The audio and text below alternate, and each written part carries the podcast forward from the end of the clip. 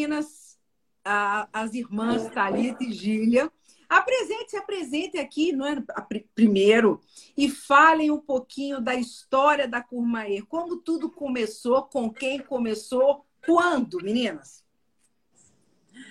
Então, na verdade, a Curmaeira ela já é uma vinícola mais antiga, né? Então, ela existe desde 76. Ela foi fundada com outro nome na época, que era Dega Stephanie. E ela passou por outros, né? Administradores, outros proprietários. E ela passou a se chamar Cormaier no ano de 86, uh, quando ela pertenceu a um grupo de, de investidores estrangeiros, uma multinacional. Foi um período que houve muita, muita presença dessas multinacionais na, nas vinícolas aqui da região. E eles deram esse nome, então, que é o nome de uma estação, de uma cidade na Itália, onde existe né, uma estação de esqui. E nós, então, assumimos a, a empresa nos anos 2000. Nossos pais já estavam na sociedade, eles trabalhavam em outro ramo. E foi nos anos 2000, então, que a empresa ficou só para nós, na verdade, desde os anos 2003. Nós optamos, então, né, por deixar esse nome, que é um nome que já é muito conhecido no mundo do, do vinho, e também uh, porque a gente é uma família de origem italiana, né? Também porque Garibaldi foi a primeira estação artificial de esqui do Brasil, que né, a Curmaieira está situada em Garibaldi, aqui na Serra Gaúcha, né? E então a gente começou essa transição, nossos pais ficaram na administração, a Gillian desde sempre está né, com a empresa, desde que ficou para a família, e eu já uh, eu já cheguei depois, assim, né? Não estive desde os anos 2000 lá, mas hoje estou integralmente, né? Dedicada à empresa profissionalmente. Ô, ô, ô Thalita, seu Oi. pai, né? O seu pai é Mário, não é isso? Sim, isso. O Mário, ele tem alguma, algum envolvimento dele com, com vinho? Ele é um. Ele também é enólogo, ele é agrônomo, alguma coisa do seu pai vem dessa. Não, ou nada a ver? Não, na verdade, o pai e a mãe sempre foram da parte empreendedora, da parte de. Uh os dois têm curso superior, né? Que a gente gosta de falar, porque pessoas assim, talvez da geração deles não é tão comum, né? A mãe é da área de, da contábeis e o pai é formado em economia. Olha. Então, qual era a relação deles com vitivinicultura? Na verdade, o, o pai, os dois são descendentes italianos, né? Gostam de vinho. Gostam de vinho, além de consumir vinho. Eles são, ah, na verdade, o nosso bisavô, ele foi fundador da cooperativa aqui em Garibaldi, né? Que é a empresa mais antiga também da cidade. E sempre teve essa questão de cultivar a uva, fazer o vinho em casa, né? E eles perderam um pouco esse período em que eles ficaram trabalhando, eles trabalhavam com avicultura antes, eles não tinham essa, essa cultura de fazer o vinho em casa, mas sempre foram consumidores. E depois, quando eles adquiriram a empresa, o pai fez um dos primeiros cursos de sommelier aqui da região. Então, ele tem, a ele tem a titulação de sommelier, é claro que ele não, não se intitula, né? Ele não exerce, sim. mas ele sim, né, acabou, acabou fazendo esse curso. Mas uh, ele sempre ficou mais com o lado administrativo da empresa, né? E a gente sempre contou com uh, suporte técnico, né? Com enólogos, hoje a Deise que está conosco, mas sempre houve, né, todo esse suporte técnico de pessoas de fora, contratadas, enfim, sim. ou alguma, alguma assessoria. Sim, vocês contaram, e até a, a, quando a gente almoçou lá aquele dia, a Gília sentou do meu lado, nós conversamos bastante. Agora você está falando dos, dos, dos, cursos né, superiores, mas a, mas a sua irmã, a Gília, a Gília está aí, você falou um negócio, a sua mãe é especialista no que é mesmo? A sua mãe, ela é especialista. Não é a sua mãe que sabe lidar com negócio de, de pinto? Como é que é? Ah! Não é? É! Eu trabalhava com pintos, isso. Ah, aí gente, aquele dia a gente ficou falando sobre a criação de pintos, ovos, eclosão e como é que e como é que funcionava tudo isso, que, é uma, que era uma cadeia muito longa. Nós ficamos comparando isso ao ciclo do vinho, né? Que, que tipo, as duas atividades que a, a família trabalhava era isso que tinha tanto a parte, tipo, a videira, que a gente tem que plantar, colher, esperar, né, da uva, ter todo esse ciclo com o, com o ciclo também do, com a questão dos frangos, né, que a família sempre trabalhou, né, com os pintos. Então, para tu conseguir fazer esse ciclo todo funcionar e parar, é, são atividades que tem que ter muito, muito amor e muito empenho, né? Que são é. coisas bem. Sempre no que a família esteja, esteve envolvida, né? Sim, você vê que já é essa coisa mesmo de, de é, é, campo para uhum.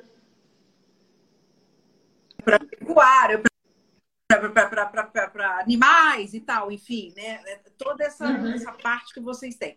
No caso, Gília, você foi a primeira a se envolver diretamente com a curma, com a vinícola, não é?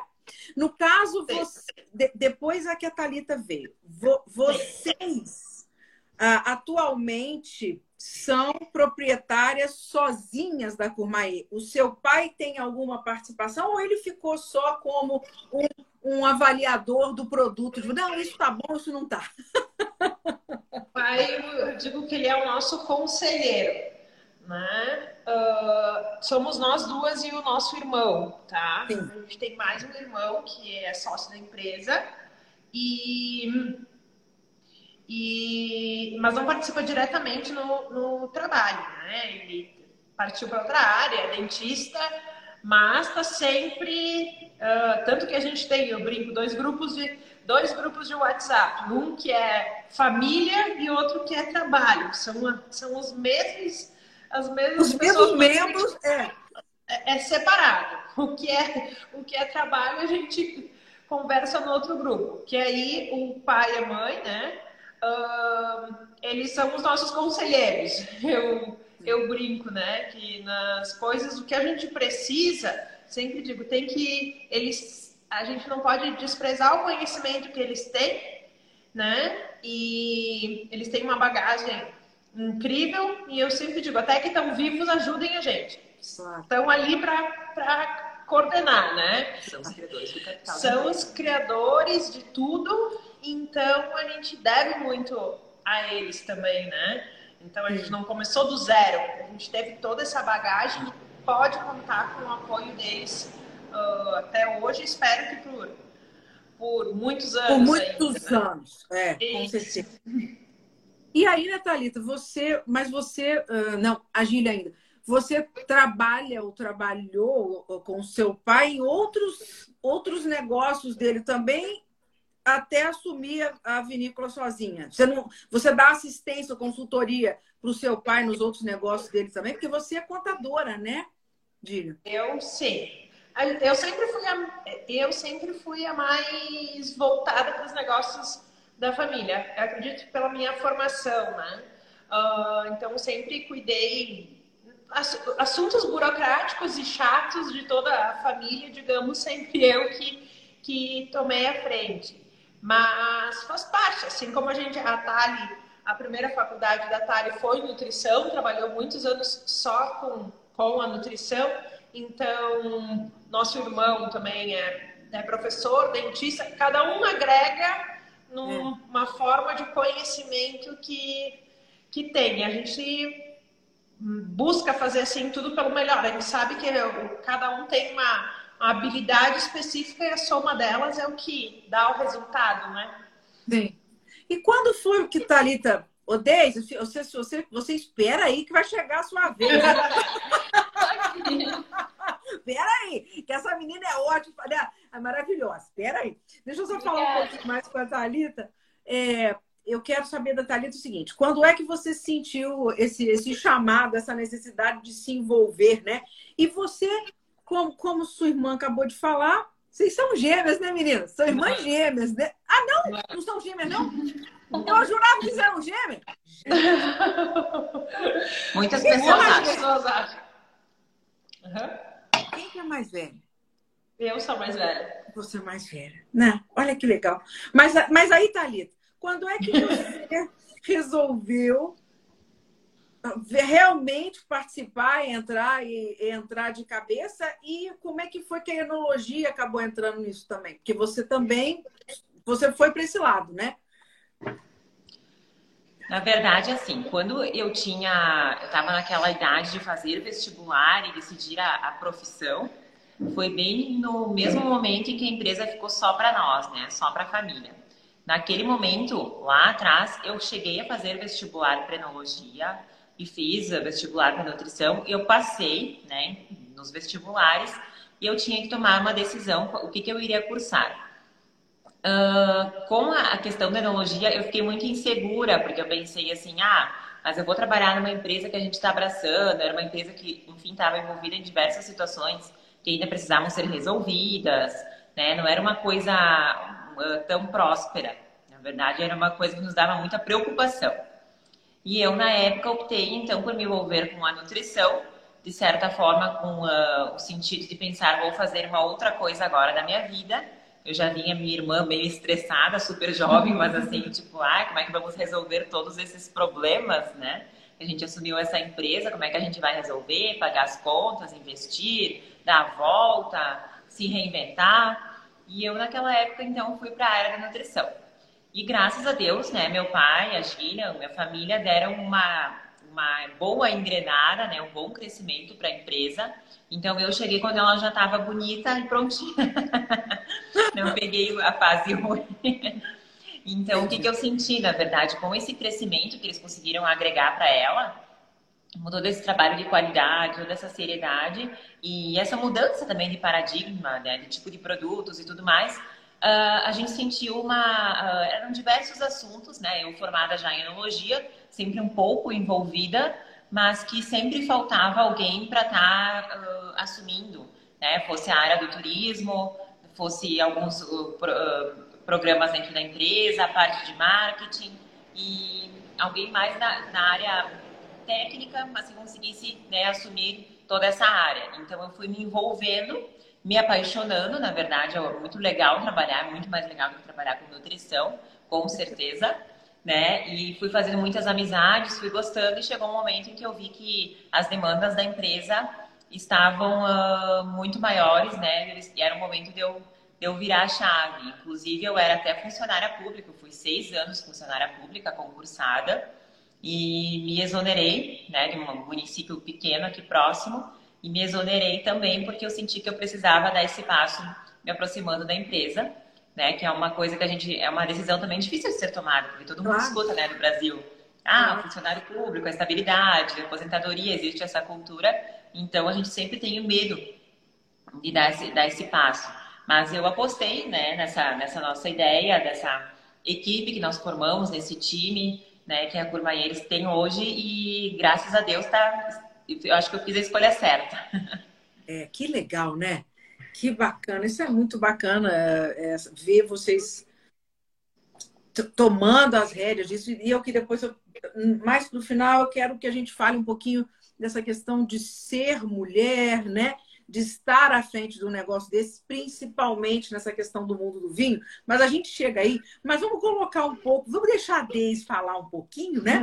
Porque eu quero saber quando é que a Deise entrou, né? Olá, Deise, como vai, minha querida? Tudo bem? Tudo bom? Tudo é. jóia. Você, obrigada por, por ter vindo, viu, minha querida? Imagina. Sempre um prazer estar junto. Que bom. Ô, Deise, minha querida, você não tem nem 30 anos, né? Tá saindo das fraldas tem pouco tempo, fez acabou a analogia. Como é que é isso? A quanto, como é que foi que você fez essa escolha para sua vida? Como é que é? Você vem de família que ligada ao vinho? Por que, que você está nesse ramo? E como é que você se juntou aí às meninas? Na verdade, para começo de história, eu não tenho nada a ver culturalmente com o mundo do vinho, né? Eu não, eu não venho disso, sou natural de Santa Catarina. Eu vim para cá com a minha família, já tem mais de 20 anos, né? E eu fui parar na enologia justamente pela, pelo meu pai, né? Meu pai é, é técnico agrícola e gerente de produção de um vinhedo, né? Então, há muitos anos ele trabalha à frente disso, né? E eu, desde muito nova, né, eu vi a, através dele todo o amor que ele tinha, né, pela uva, pelo vinhedo, né. Quando ele, por exemplo, fazia todo um trabalho, né, de, desde o começo da poda, de tratamento, enfim, todos os tratos que estavam envolvidos durante um ano inteiro, né, esperando um único momento, que era o momento da colheita da uva, né. E eu via toda aquela entrega, todo aquele sentimento. Por muitas vezes, inclusive, né, eu vi meu pai feliz, contente por entregar a vinícola uma uva de excelente qualidade. E muitas vezes eu também vi meu pai frustrado, né? Porque perdeu a uva por intempéries, por fatores climáticos, que são coisas que a gente não consegue controlar, né? E algumas oportunidades de, de vida, de, quando a gente era criança, que a gente não entende muito isso, né? Que às vezes a gente tinha programado alguma coisa e eu via meu pai dizendo: Olha, infelizmente não dá, porque eu preciso ir cuidar do vinhedo, cuidar das pareiras. E, e para mim, aquilo no momento era aquela paixão, aquele amor que ele tinha por, que ele tinha não, que ele tem por isso, né? Foi me cativando e foi me motivando, né? E eu pensava, meu Deus, eu não posso parar esse trabalho do meu pai, né, com a entrega da uva. Eu tenho que continuar, tenho que trabalhar e também. E aquele amor foi crescendo e foi baseado nisso que eu fui. Eu entrei para enologia, né? Uh, já trabalhava, inclusive, nisso até antes mesmo de entrar para enologia e nunca mais saí, né? Eu até digo que hoje eu não sei fazer outra coisa da minha vida a não ser fazer, fazer vinho, fazer espumante, né? E tive a graça também de, inclusive, de vir trabalhar juntamente na Cormaier, que daí vamos dizer assim que o, que o trabalho da, de enólogo é, é facilitado no dia a dia, porque é uma empresa que está sempre constantemente investindo na, na questão de tecnologia, né? E, e, isso nos facilita né, o nosso dia a dia como enólogos, porque a gente consegue ter um controle uh, maior do, do processo em termos de claro. qualidade, né?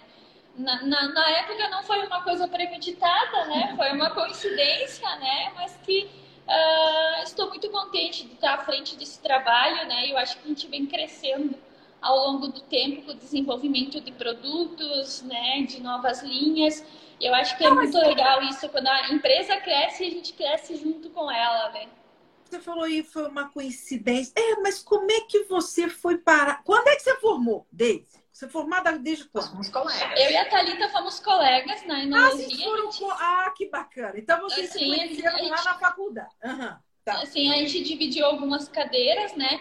Só que eu acabei me formando em 2013 e a, a Thalita um pouco depois, né? Que ela fazia menos cadeiras na época, né?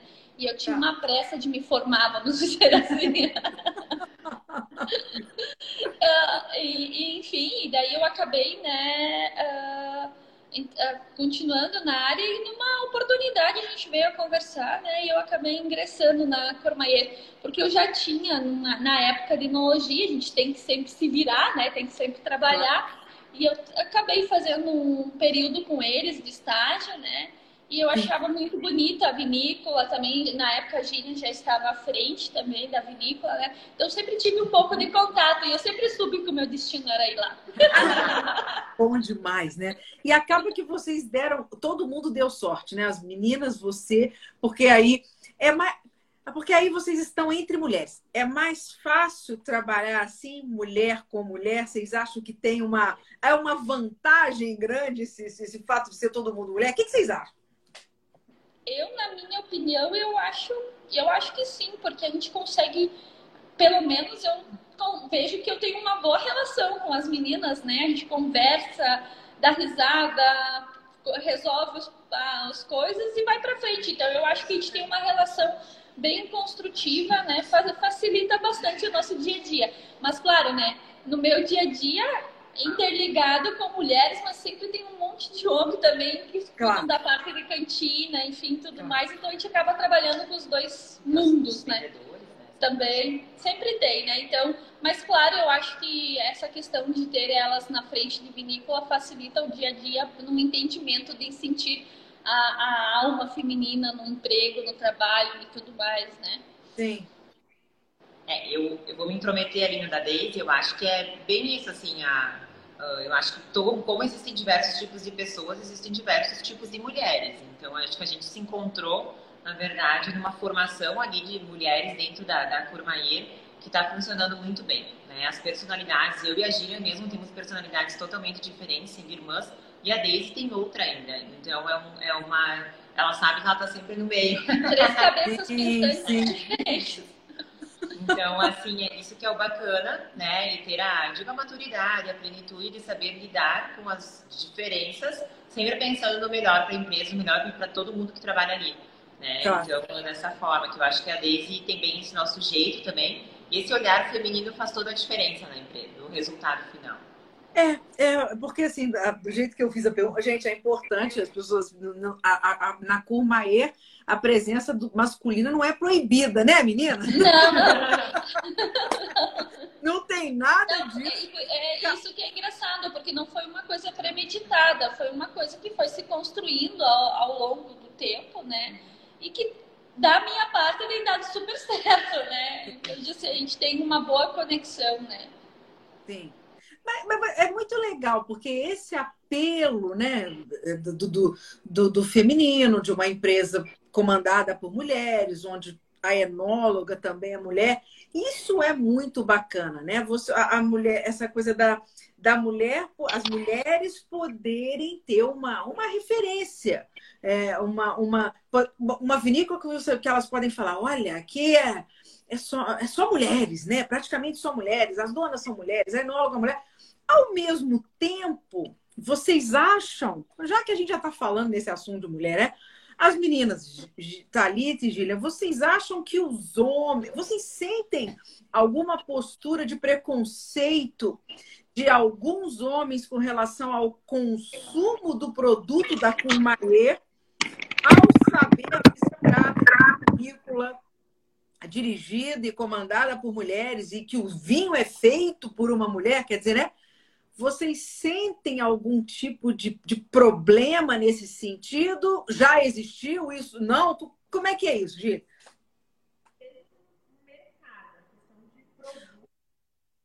O som. A questão de produto, eu não vejo como que o pessoal tem a questão assim bem pelo contrário, sabe? Ah, uh, mãos femininas, a enóloga feminina, acho que isso uh, é, uma, é, é distinto do setor e o pessoal valoriza. Né? Uh, não vejo assim essa questão do preconceito.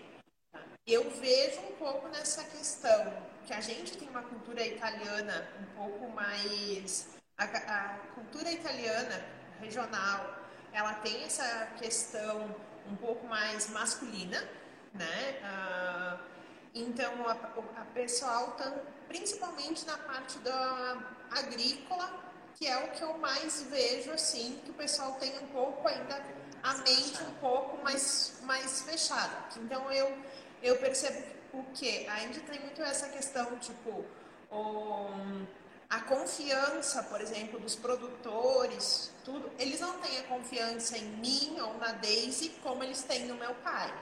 Olha né?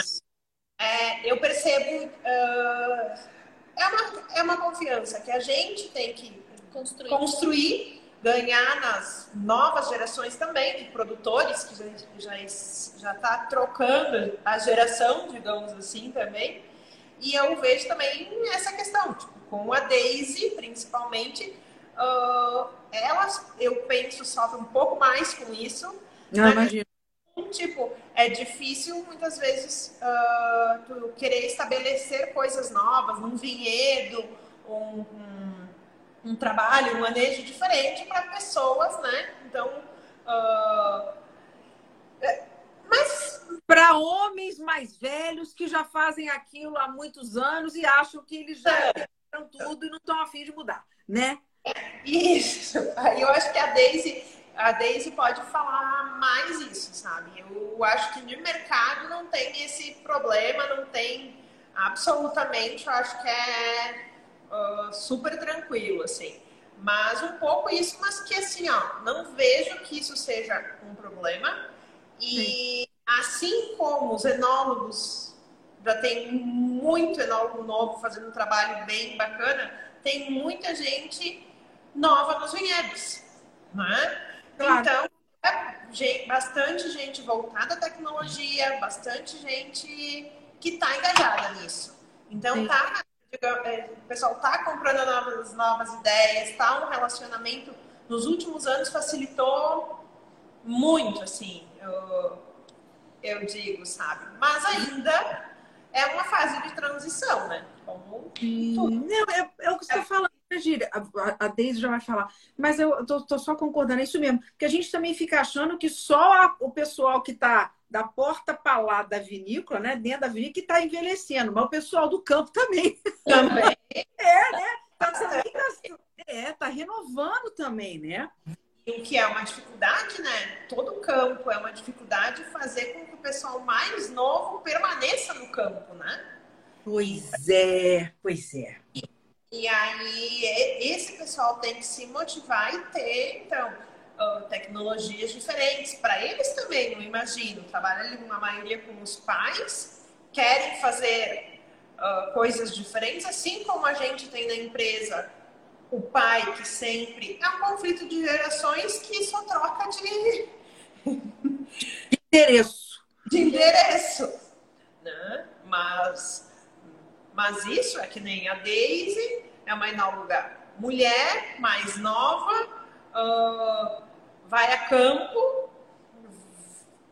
vê a uva, negociar com os produtores. Compra insumos enológicos. Compra insumos enológicos de homens, tem que né? Então, e a, e a predominância do setor, ela é masculina, né? Então, mas apesar de já ter muita mulher, né? Não tem mais. Tem uma crescente, né? É, bastante mulher agrônoma, enóloga. Tem... É. Eu de família. Sei. A Daisy completa um pouco o que ela sente. Isso. O que, que, você, que, que você sente, Daisy, mas nesse trabalho como a Gina está falando? mais próximo, né? O que, que você sente na pele aí, nesse sentido? Na verdade, eu acho que melhorou muito nos últimos anos, né? A gente vê bastante mulheres agora né, no setor, né? Eu vejo também pela época quando eu entrei para o curso de enologia, a gente não, na turma, a gente não era em muitas mulheres, né? E nem todas continuaram no setor, né? Algumas acabaram migrando para outras, uh, outros profissões, né? Mas eu vejo que a gente vem numa ascendente, né, num crescimento, né, porque não existe a, a, a melhor forma que a gente pode de provar isso é com o nosso trabalho na questão de qualidade, né. Então a gente não fala e a gente mostra, né. Eu sempre uso dizer assim, né, que é a melhor coisa, né. Quando a gente entrega um produto, quando a gente entrega um espumante, quando a gente entrega, entrega um vinho que sente a nossa, o nosso trabalho, a nossa alma por trás disso. Né? É, existe sim um preconceito que a gente tem que quebrar né, ao longo dos anos, que a gente vem quebrando, né? mas eu acho que o, o, o cenário, de modo geral, né, o setor está bem aberto para esse, esse novo mercado. Né? E eu vejo colegas crescendo, se apresentando, né, se mostrando, né? Porque uma vez que a gente mostra o nosso trabalho, o resto vai junto, né? Só é falta uma... oportunidade. Exatamente, é uma consequência de um trabalho bem feito. Exatamente. Aí voltamos até o que a Gíria falou, né? Quando nós falamos a questão do homem e da mulher, não é muito essa é uma questão de competência, de Exatamente. talento, né? De, de a pessoa assim como a gente tem enólogos também, homens, né? Enfim, que acabam, vamos dizer, uh, migrando para outros setores porque não se identificam, né? Então a gente tem para os dois lados. E o enólogo, a gente, a gente brinca no setor, né? Que uh, infelizmente não é um, infelizmente, felizmente não é um setor que vive trocando, né? Porque Sim. a vinícola que tem um enólogo que ele dá certo, ela permanece permanece com ele por muitos é. anos, né? Então a gente não vê muitas vagas abrindo, né? Também para essa nova experiência, né? E que a gente não adianta, a nossa formação, o nosso conhecimento só se forma lá na vinícola, lá no, no dia a dia do processo, né? E, é. Mas feliz de quem dá essa oportunidade para que a gente possa mostrar o nosso trabalho, porque principalmente, a, a, né, não vejo nem, às vezes, não só o fator do gênero, né, feminino ou masculino, mas principalmente a questão da experiência, né? Ah, e, pois é, que e... você é nova, né? Eu mesma, quando te chamei, falei, quando eu falei, Deis, você é com essa. Porque é isso, acho que a... mais do que o fato de ser mulher é por ser muito jovem também, né? Sim, sim, também tem isso, né? Então, a idade, mas eu digo que eu acabei, né? Eu acho que o vinho está estagnado aqui, né? Então, por isso que eu acabei tão nova, me adaptando também no, no setor. E eu disse, não sei fazer outra coisa da minha vida, né? a nossa rodada de conversas de família é vinho e uva, né? Então. É. Aí não, não sai disso, pois não é, pode né? disso. É, tá certo. Ô, Deise, aproveitando continuar um pouquinho mais com você, na questão agora da gente falar dos produtos né, da Courmayeur, e ajuda aqui no, no, no seguinte sentido. Ah, os vinhedos. A gente está falando de vinhedos onde, né? Onde estão plantadas as uvas que vocês com, com as quais vocês trabalham e a gente está falando de quais quais uvas hoje você tem desde à sua disposição para trabalhar os produtos da Curmaí. Na verdade, as nossas uvas são todas oriundas aqui da Serra Gaúcha, que a gente não precisa nem dizer o porquê, né? Do nosso terroir fantástico que a gente tem para elaboração dos espumantes, né? Então, isso não, a gente até não tem nem o porquê justificar. Mas a gente também tem, a, gente conta com produtores parceiros, né? Porque a gente tem vinhedos próprios que são localizados, inclusive, aqui no interior de Garibaldi, né? Onde a gente trabalha com as principais uvas da Cormaier, né?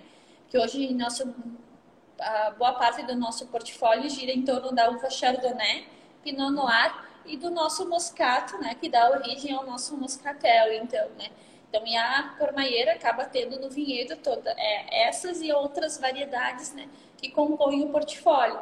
E algumas, né, outras, ou a quantidade que a gente necessita para a produção anual. Então, a gente conta com esses produtores parceiros, que a gente acaba fazendo um acompanhamento, né, principalmente no momento das, da colheita, né, a gente acaba visitando eles em loco justamente para que a gente consiga desenhar já o futuro do produto que, que vai vir a partir Sim. daquela uva, né? Sim. O, o, o Teis, a maioria, a, a, a, grande maioria dos vinhos é, ou, ou melhor, a grande maioria das uvas você destina à produção de espumantes, é isso? Ah, 90%. Que a especialidade da Courmayeur é, é, são os espumantes? A gente pode falar dessa forma? Sim, sim, sim. E hoje dá para dizer que a Cormaier também é uma das vinícolas mais modernas, né? Foi uma das pioneiras também, né? Acho que esse foi o ponto crucial da transição da Cormaier que levou ela onde ela está hoje, né? Justamente porque fez essa transição para os espumantes elaborados pelo método Charmat, né? Então hoje dá para dizer que a gente é uma das empresas mais modernas, né, no, no mercado, né, na produção de espumantes pelo método Charmat onde a gente tem uma produção anual em torno de 730 mil litros, né? A nossa capacidade, mas sendo que o nosso ponto diferencial é sempre que a gente produz pequenos lotes, né? Por mais que a gente tenha uma produção, vamos dizer, considerável, né? Uh, a nossa maior autoclave é de 10 mil litros, né? A gente tem autoclave de 3.800, 5 mil litros e 10 mil litros. Então, vamos dizer que o nosso maior lote é 12 mil garrafas. Então, com isso, a gente sempre tem produto fresco, produto jovial, né, para ir para o mercado, que justamente é uma característica do, dos espumantes que a gente busca quando a gente fala do método Charmat, né? Isso é fantástico, porque, assim, eu, eu, eu queria que você explicasse um pouquinho melhor, porque as pessoas sabem, a, a grande maioria que, que, conhece vinho, que entende, sabe que o, o ciclo da videira é anual, né? Então, você tem um momento para colher a uva, né? E a grande maioria fala, bem, na questão dos espumantes, a gente precisa colher elas com um grau de maturação um pouquinho menor, por conta da, da acidez que você precisa, enfim. Então, você tem aquela colheita ali e na cabeça de todo mundo, você tem aquela produção limitada e que provavelmente a gente pensa vai sair num único momento do ano, né? E aí, acabados aqueles espumantes, ah, agora amém. Espera ano que vem. Espera outro. Esse garrafa o ano todo.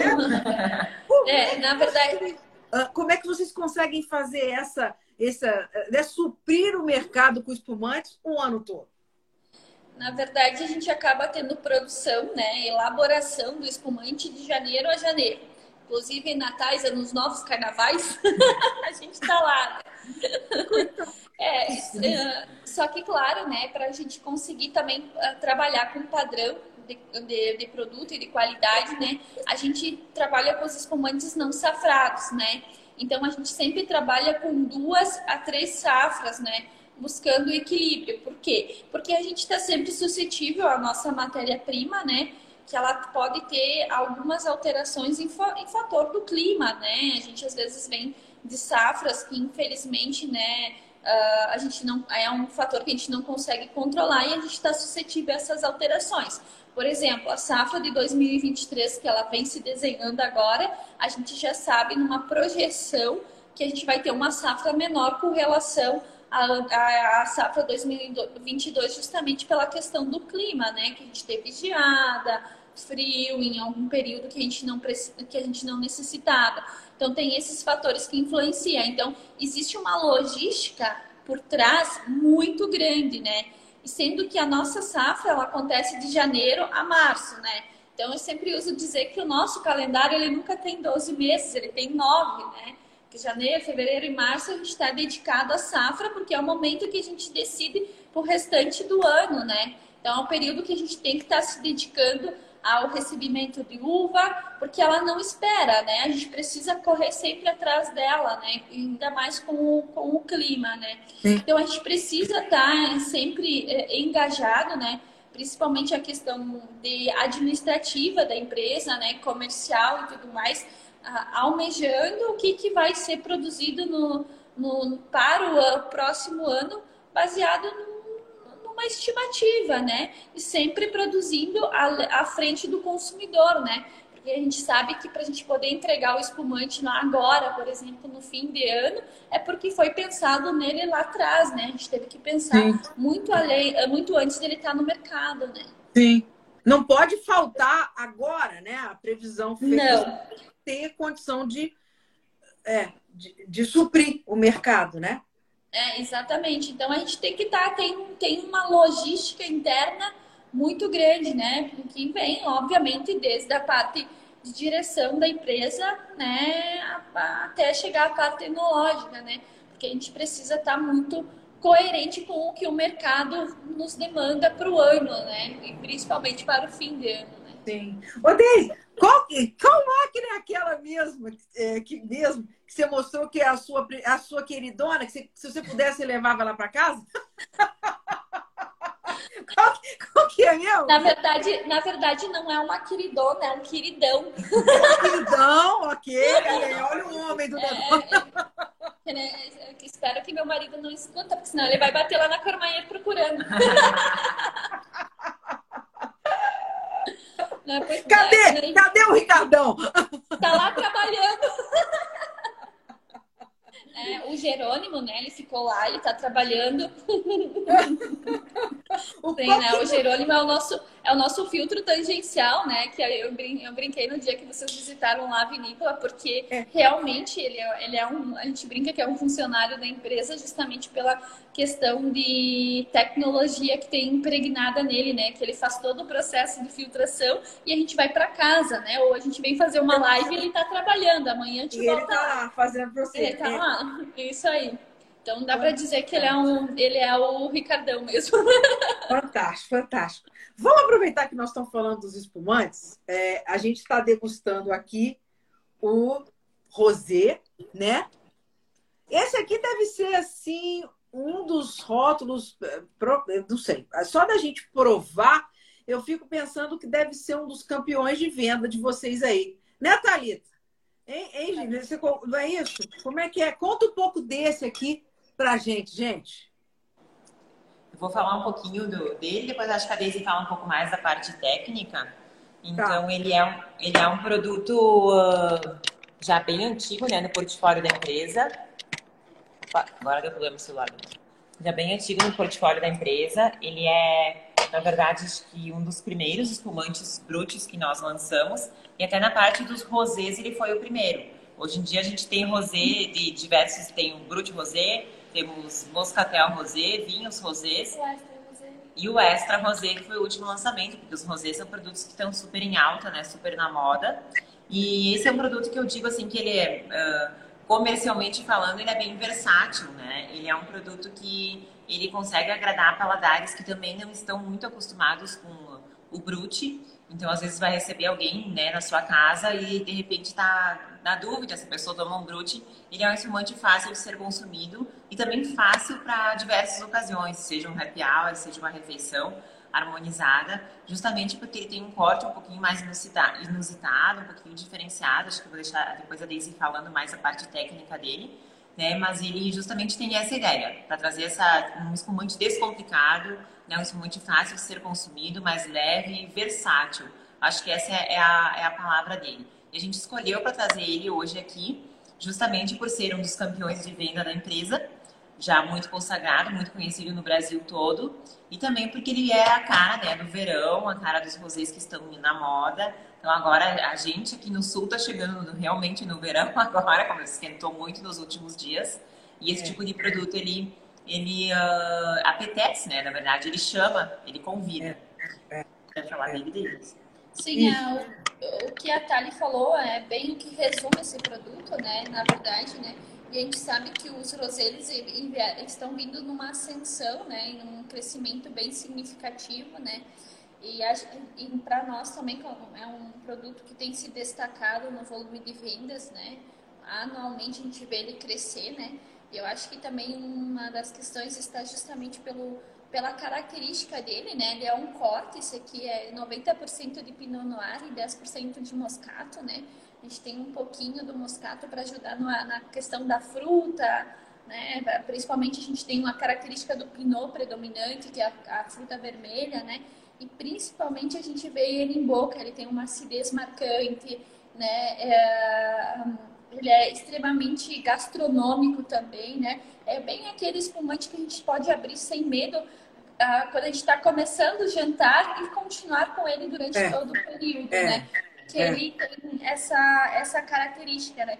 E sem contar na tonalidade, né? Que a gente tem uma tonalidade bem delicada, né? Uma casca de cebola, né? Que a gente também vê, viu uma mudança nos rosés com, com relação a essa tonalidade de modo geral nos últimos anos, né? A gente tem essa tonalidade mais salmão, né? E eu gosto de lembrar, assim, que essa tonalidade mais delicada lembra justamente a nuance feminina, né? Toda essa é. delicadeza é, é, transparente no, no espumante, né? É. é, eu gosto, acho, acho muito bonito esse, esse tom, espumante bonito. E, e quando você fala gastronômico, e a gente está falando de festa, estamos falando de Natal. E a, a, a, a Thalita falou dessa questão de ah, a pessoa vai receber em casa, quer começar com espumante, não sabe bem por onde começar, e de repente um espumante mais eu não gosto da palavra fácil, difícil, nem complicado, né?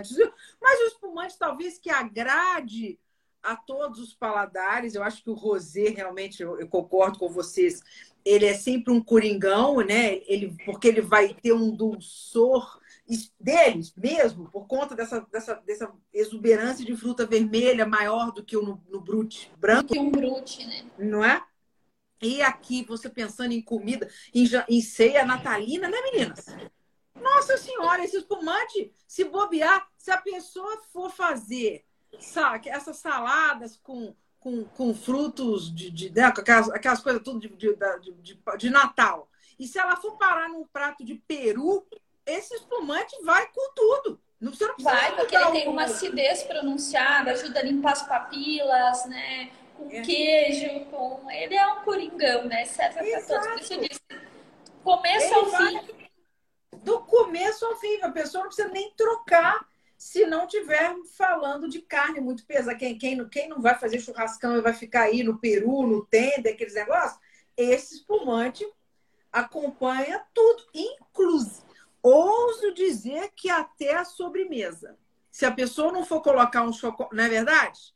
Se for fazer é sobremesa base de frutos, se for comer panetone, e esse espumante vai com tudo de boa. É, eu até sou suspeita por falar, né? Porque eu, para mim, é justamente isso, né? Eu começo com ele, termino com ele, inclusive a sobremesa. eu também. Eu também.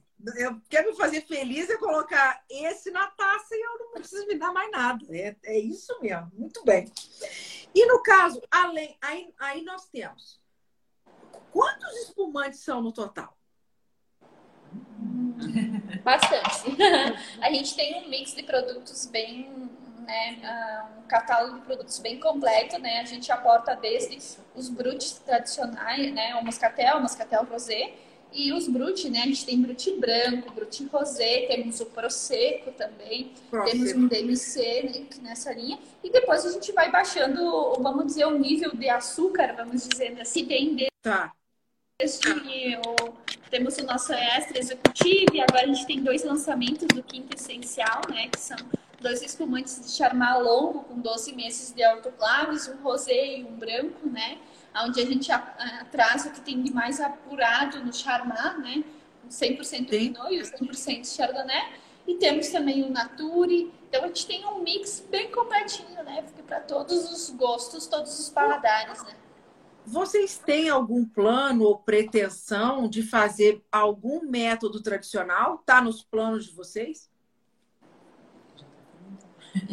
Já, na verdade, também é um, é um projeto da, da Cormaier, né, que a gente então desenvolveu em parceria, né, juntamente, né, que né, que está em processo, ele está em autólise, ele foi engarrafado já tem um ano e oito meses, né, então é um produto que está lá envelhecendo, né, e que hoje atualmente a Cormaier não tem, ah, vamos dizer, uma data de lançamento, né, uh, que a gente está acompanhando a evolução Sim. desse produto até que a gente ache que é um momento então oportuno de fazer o lançamento desse produto, né? Eu até pergunto sempre para gente quando visitam a vinícola e acabam visualizando esse produto lá, né? Qual, quando que vocês pretendem lançar, né? Então a gente não tem data, porque eu sempre uso dizer, né, que eu, na minha vida, não tenho muita paciência, né? Mas para ele eu tenho, então pode deixar ele lá. Com certeza, esperar ele ganhar a, toda a sua, a, a sua potencialidade, né? Sim. Isso aí. Né? Então, se isso for dois anos, três anos, tranquilo, a gente espera. Ah, que legal, vai ser um belíssimo produto, hein? Um belíssimo. Claro, outra, outra proposta, mas para vocês que que tem essa paixão pelo espumante, acho que é um produto, são produtos aí, método tradicional, que é só é uma questão mesmo de é, é, consequência, né? Vocês terem esse tipo de produto também, porque só vai enriquecer, agregar. né? Agregar, enriquecer o portfólio, com certeza, né? Agora, meninas, a, a Gila e Thalita, conta pra gente, porque assim, eu acho que a Daisy não fica indo até o Chile fazer esse vinho. Como é que é esse projeto Contornos? Como é que surgiu? Que ideia foi essa? Conta pra gente, gente. Olha, começamos uh, avaliando o mercado, né? O que, que o ah. mercado brasileiro estava, estava pedindo, né? E o que, que a gente se identificava em em produzir e desenvolver. Nós buscamos então vinícolas parceiras no Chile e que nós tivéssemos então assim, essa comunicação com, com a Daisy de que o que, que a gente conseguiria desenvolver, né? Dentro das possibilidades que a gente queria, né? Trazendo as nossas características para o vinho, né? Principalmente na questão do rótulo, do design, tudo que a gente criou tudo da maneira expressando o que a gente queria nessa feminilidade e nessa parte do contorno. Né? Por que contorno? Foi uma ideia que a gente teve partindo do princípio que era para começar a, o projeto de, então de importação dos nossos de vinhos. Né? Um, o que fica no entorno do Brasil, o que fica nos contornos do Brasil. Uhum. De contornos. E aí essa das linhas, o feminino, veio muito a, a, ao encontro do que a gente queria com a nossa empresa, né? Então a gente conseguiu trazer uma modernidade do Brasil, do rótulo, uma brasilidade, com essa ligação com fora do Brasil. E é o primeiro país pela, pela pelo paladar do brasileiro, pelo mercado, tudo escolhido foi o Chile. Né? E aí nós lançamos esse projeto. Então a Daisy foi nos, nos ajudando a escolher as castas, a escolha do estilo de vinho, como que a gente ia e trabalhamos o estilo do vinho que casasse com essas, com essas ideias, né? E aí buscamos bons parceiros nacionais e internacionais que a gente conseguisse desenvolver isso, né? E deu super certo. Né? Não temos... Mas, mas, ô, ô, Gira, esse vinho, né? Nós estamos, já que a gente está com esse aqui, estamos com o Sauvignon Blanc. Isso aqui é feito, ele é produzido e engarrafado no Chile, né? Sob a com, com total controle de vocês, né? Isso. Sim. Mas isso. a uva chilena. Aqui a gente está falando de Curicó, não é isso? Isso. Que para quem não sabe, né? Conta para conta o pessoal. Onde é que fica? Então, de onde sai aqui? De onde vem esses, essas uvas aqui? De que região do Chile?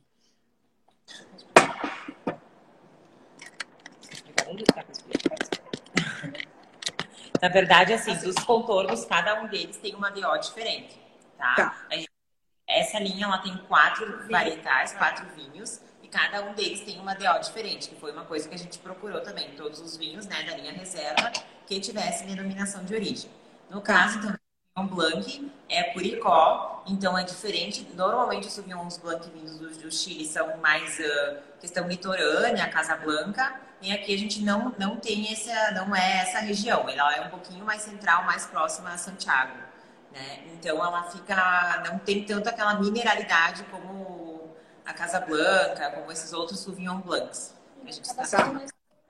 Isso, ele é mais encorpado, ele é um vinho, de forma geral, esses vinhos, eles são vinhos, o, o tanto o rosé também da linha, que ele é feito com Cabernet Sauvignon, ele é vinho mais encorpado, assim como esse Sauvignon Blanc. Ele é branco, claro, tem a leveza, as características do Sauvignon Blanc, mas ele é um vinho um pouquinho mais encorpado, um pouquinho mais intenso. E a gente também já percebe que ele tem uma graduação alcoólica, né?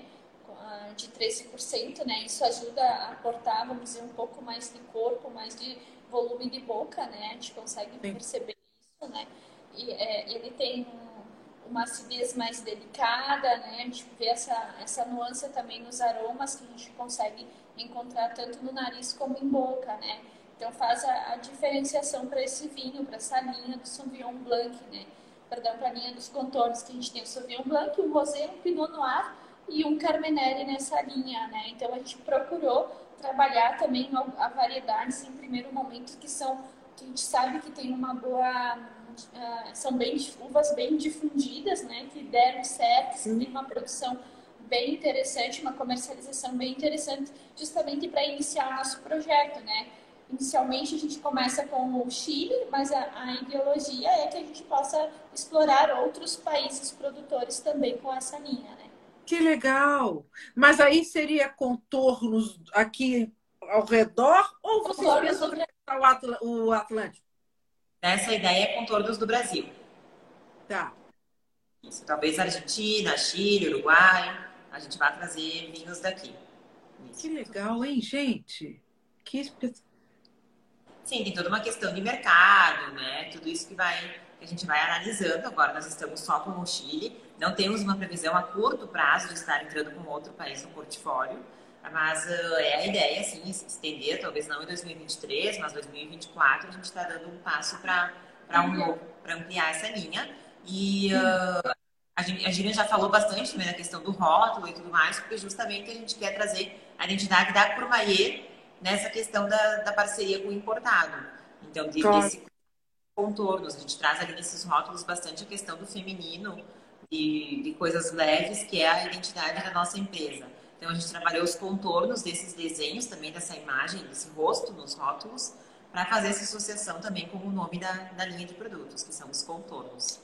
E aí Quem sabe que a mulher tem bastante isso, né? Cada mulher tem a sua seu contorno, né? E assim a gente traz também para o vinho a sua característica em é. cada produto. Né? Aqui, aqui a gente tem uma lourinha aqui, ó, no, no Sauvignon Tem uma por garrafa, tem uma Gília, uma Thalita e excelente, excelente. E aqui, a, a, a, a, quem, quem, que, quem é o artista ou a artista desse rótulo?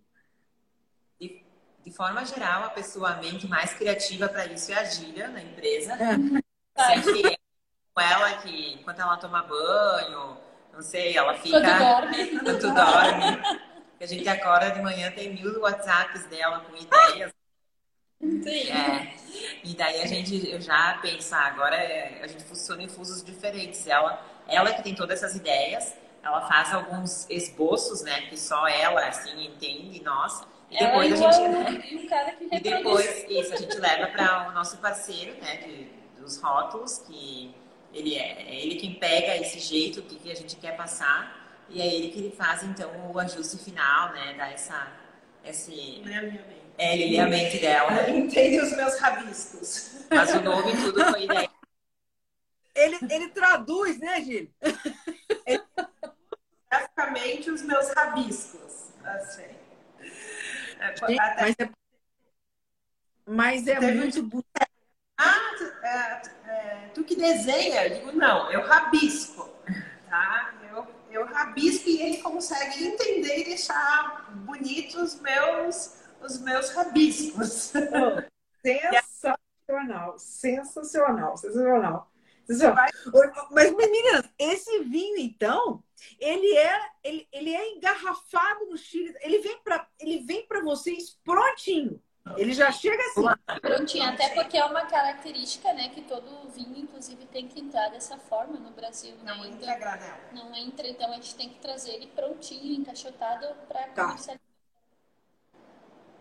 E co- como vocês falaram, é o- assim, eu é um eu acho que ele é um so- Sauvignon Blanc que você não é, ele é muito característico, né? Eu acho que você sente no aroma né, a, a Sauvignon Blanc, né, na, naquela sua pureza, mas ao mesmo tempo ele tem um nariz elegante, não é um nariz agressivo, não, não, não te atinge com aquelas notas muito verdes. Tem, claro, aquela coisa meio da pirazina da Sauvignon Blanc, mas de uma forma muito Mais delicada.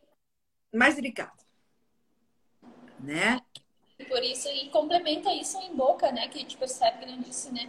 Ele tem mais volume, né? Ele não é um vinho tão leve, tem uma, a sua acidez também é delicada. Também é um vinho bastante gastronômico, né? Com risoto, com massa, com queijo, justamente pela, pela característica do corpo que ele tem, né?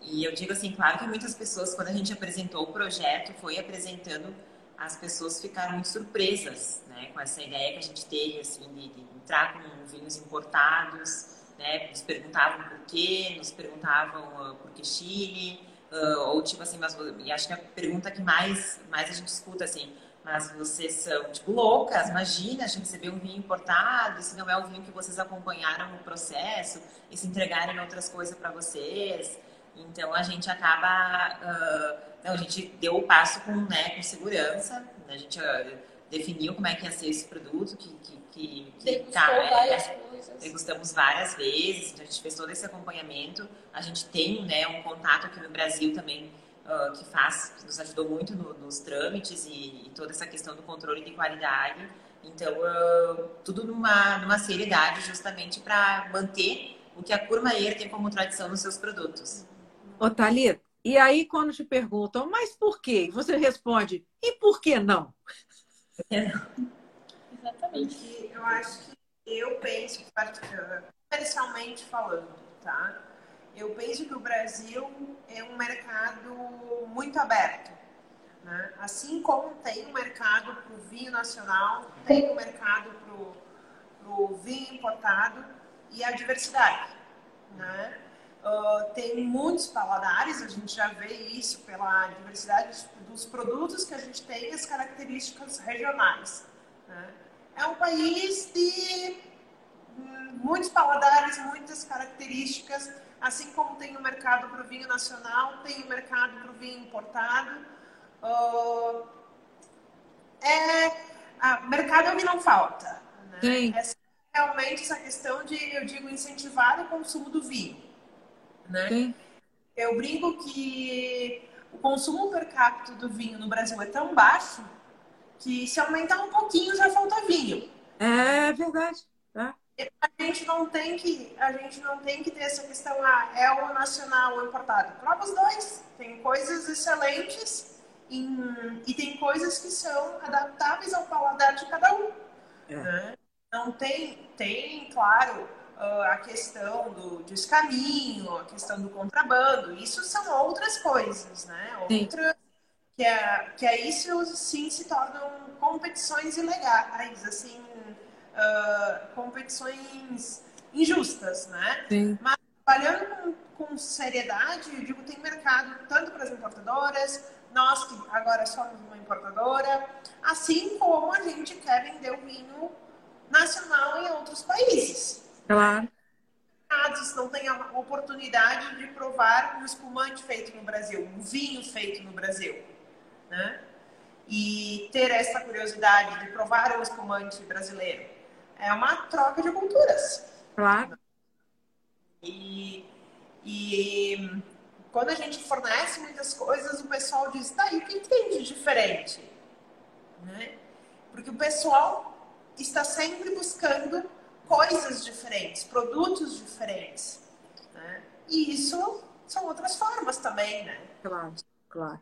Trazer o tradicional, digamos, mundo do Chile com outras características uh, brasileiras, digamos Sim. assim. E você também acaba pegando de jeito aquele consumidor que não consome vinho brasileiro e acha que está dando dinheiro para o Chile, está só dando dinheiro para o Chile, adora o vinho chileno, está dando dinheiro para o Chile, mal sabe ele que está dando dinheiro para o Brasil. Tudo! Fantástico! É, é, um projeto lindo. Então, de Paraná é isso mesmo. E, e a pessoa que consome vinho, ela não, quem é o grande, quem ama vinho, ela não é preconceituosa. Não. Né? E eu falo, ah, pô, ah, é, vinho brasileiro. Gente, a, a, você colocar o vinho brasileiro, que, que, que, que é, para mim é uma obrigação, o vinho brasileiro na sua mesa não faz com que você precise abandonar todos os outros vinhos do mundo, né? Você acrescenta, você vai acrescentando ao seu ao seu, a sua adega vinhos do mundo todo. Então temos Brasil, e aí você vai colocando tudo. A gente que toma vinho, e, e, e acredito que, que vocês que são produtoras, mais do que ninguém, né? desde que é enólogo, aposto que prova vinho do mundo inteiro o tempo todo. Isso faz parte, né? Precisa saber o que, que o nosso concorrente também está fazendo. é mercado, né?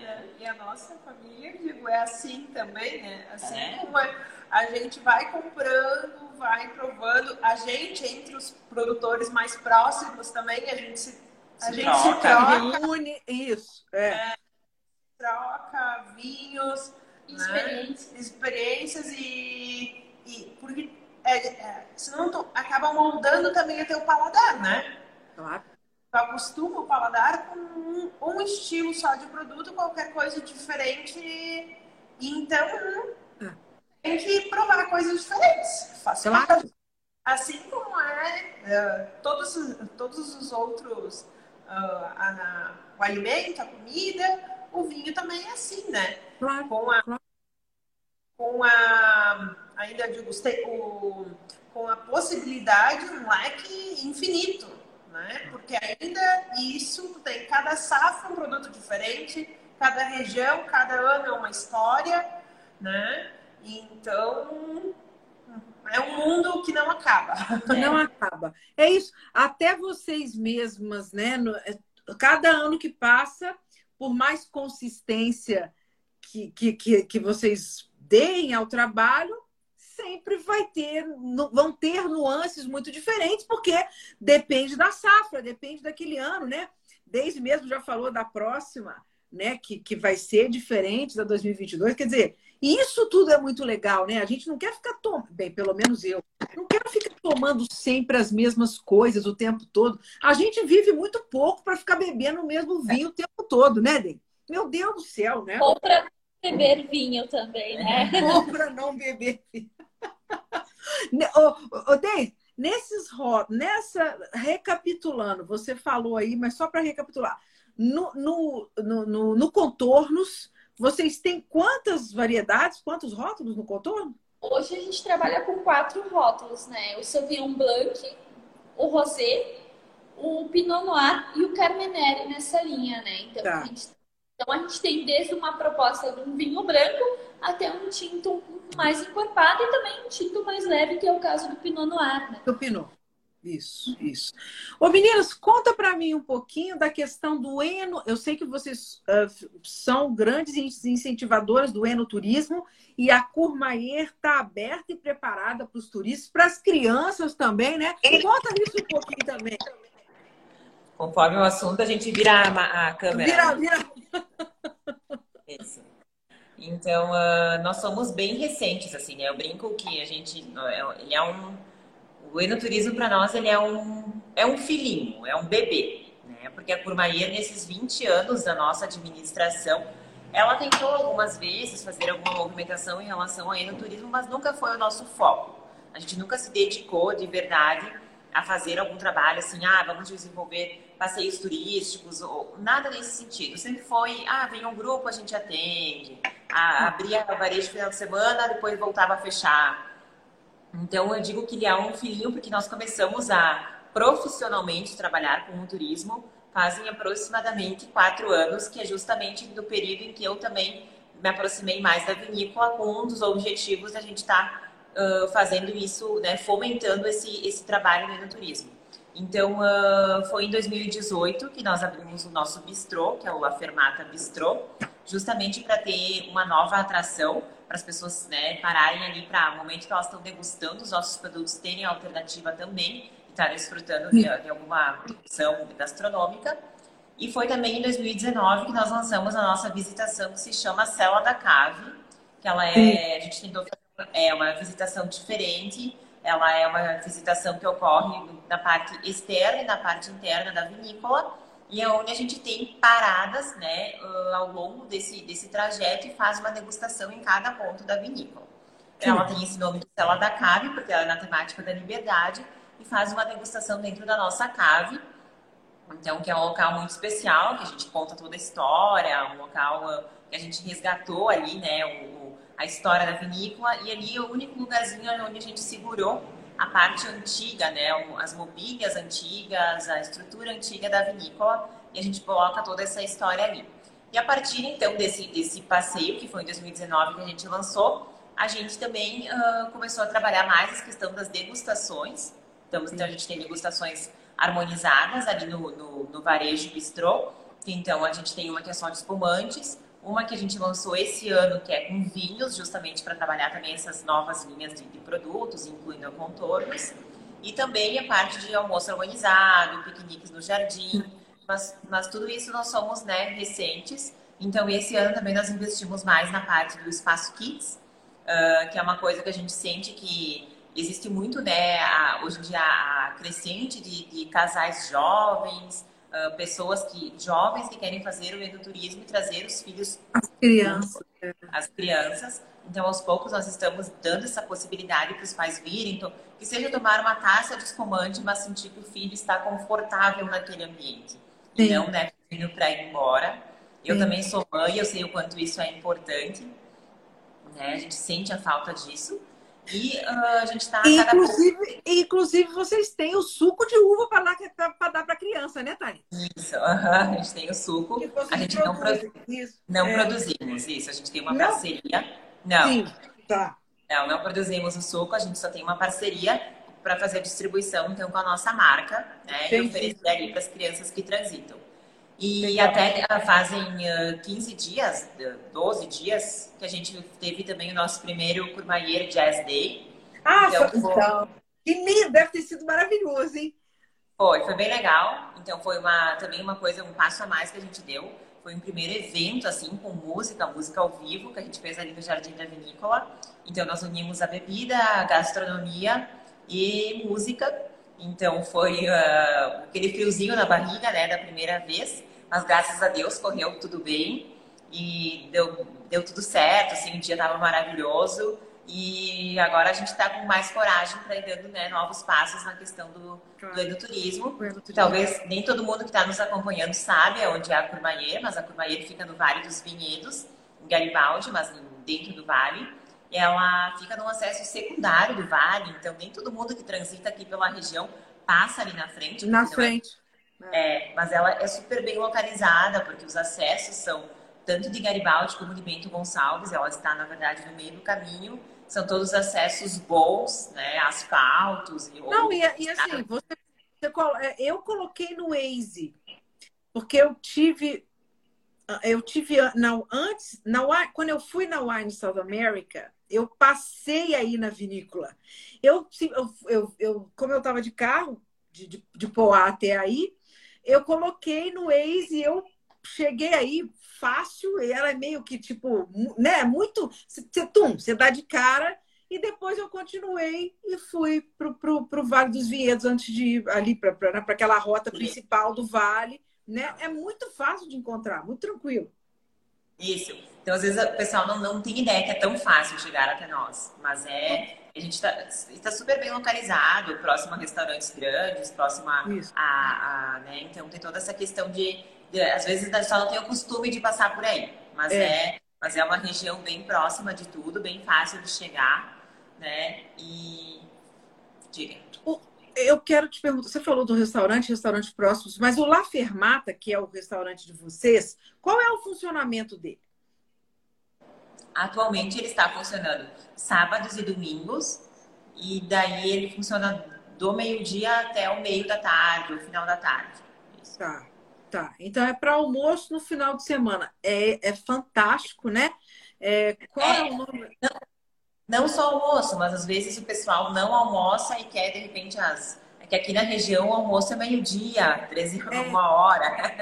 É. né? mas, então, às vezes o pessoal ah, tá passeando pela região, tomou um café da manhã bom no, no hotel, não parar para almoçar e quer, às vezes, ah, comer uma pizza, comer uma brusqueta, algo nesse sentido, a gente tem essa opção também mais tarde. Por isso que eu falei meio da tarde ou final da tarde, porque depende tá. dos horários de cada pessoa, né? Tá bom. Isso. Ótimo, ótimo. O, o Thalita, agora para a gente não, não prender vocês muito aí. É, a questão de acesso, venda, né? Como, como o consumidor pode comprar os vinhos de vocês? Quais são os canais de venda? Nós temos algumas lojas parceiras no, no Brasil, diversos locais e também uh, nossa loja virtual. Então, né, para depende de, de, cada região, né, mas a gente tem entrega em todo o Brasil. Então, a, até a parte de, de lojas, de comércio comercial, a Gina sabe mais que eu. Mas uh, para qualquer pessoa que queira né, fazer aquisição, às vezes, de uma caixa, algo nesse né, volumes assim, a gente tem a loja virtual e tem sempre algum cupom, alguma promoção acontecendo também pode se cadastrar conosco, fica sempre por dentro da, das promoções e das novidades, dos lançamentos. E, claro, sempre que o pessoal nos procura, pergunta, ah, eu sou de determinada cidade, de determinado estado, a gente passa as informações, então, quais as lojas parceiras, aonde Sim. pode encontrar nosso produto. Sim, ótimo. É, porque com, com, a, com a pandemia, o, o, o e-commerce cresceu muito, né? Mas tem sempre aquela pessoa que gosta de pegar o produto, de ver, né? Então é isso. Você tem, vocês tendo esses parceiros assim, fica, fica mais fácil, fica, fica bem acessível, né? Para quem é mais desconfiado. É, e a gente sabe que o frete no Brasil também ele não é tão fácil, né? Claro. Então, então, às vezes, a pessoa conhecer também é, é bacana, porque já está ali, não tem essa questão do frete, não tem esse custo.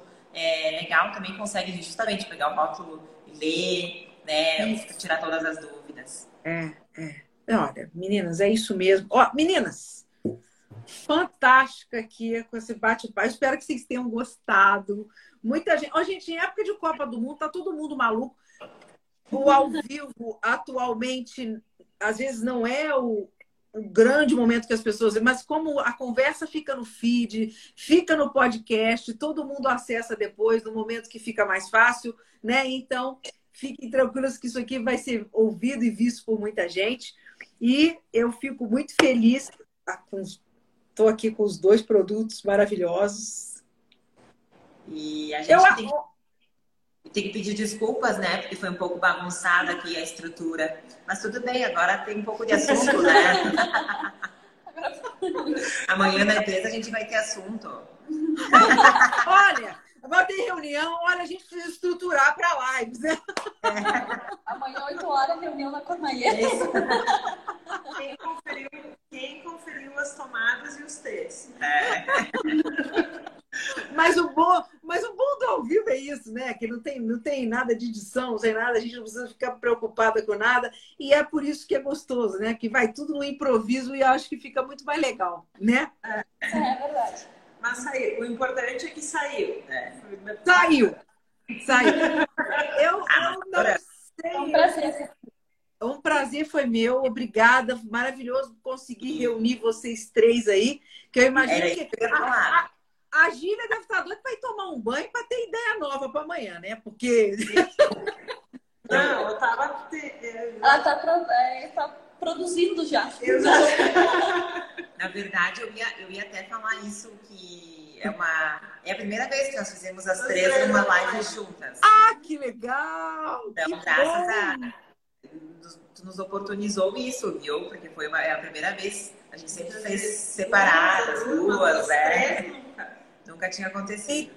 Então quer dizer que o prestígio é meu. Eu fico é. mais feliz ainda. É, gostei. Por isso a falta de prática, filho, na angulação.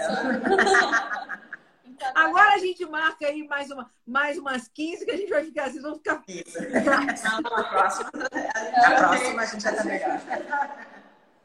Ó, contem comigo para lançamentos, para o que vocês quiserem divulgar. Vamos divulgar, desde, vamos divulgar o método tradicional quando vocês lançarem. Com certeza. Me avisa, vamos fazer esse lançamento aqui comigo. Vai ser um prazer, meninas. Com certeza. Só vai ter que esperar um pouquinho. A gente espera. Eu, não tô com essa sua tranquilidade de idade, não, mas eu tô, eu tô confiante que eu ainda vou bastante.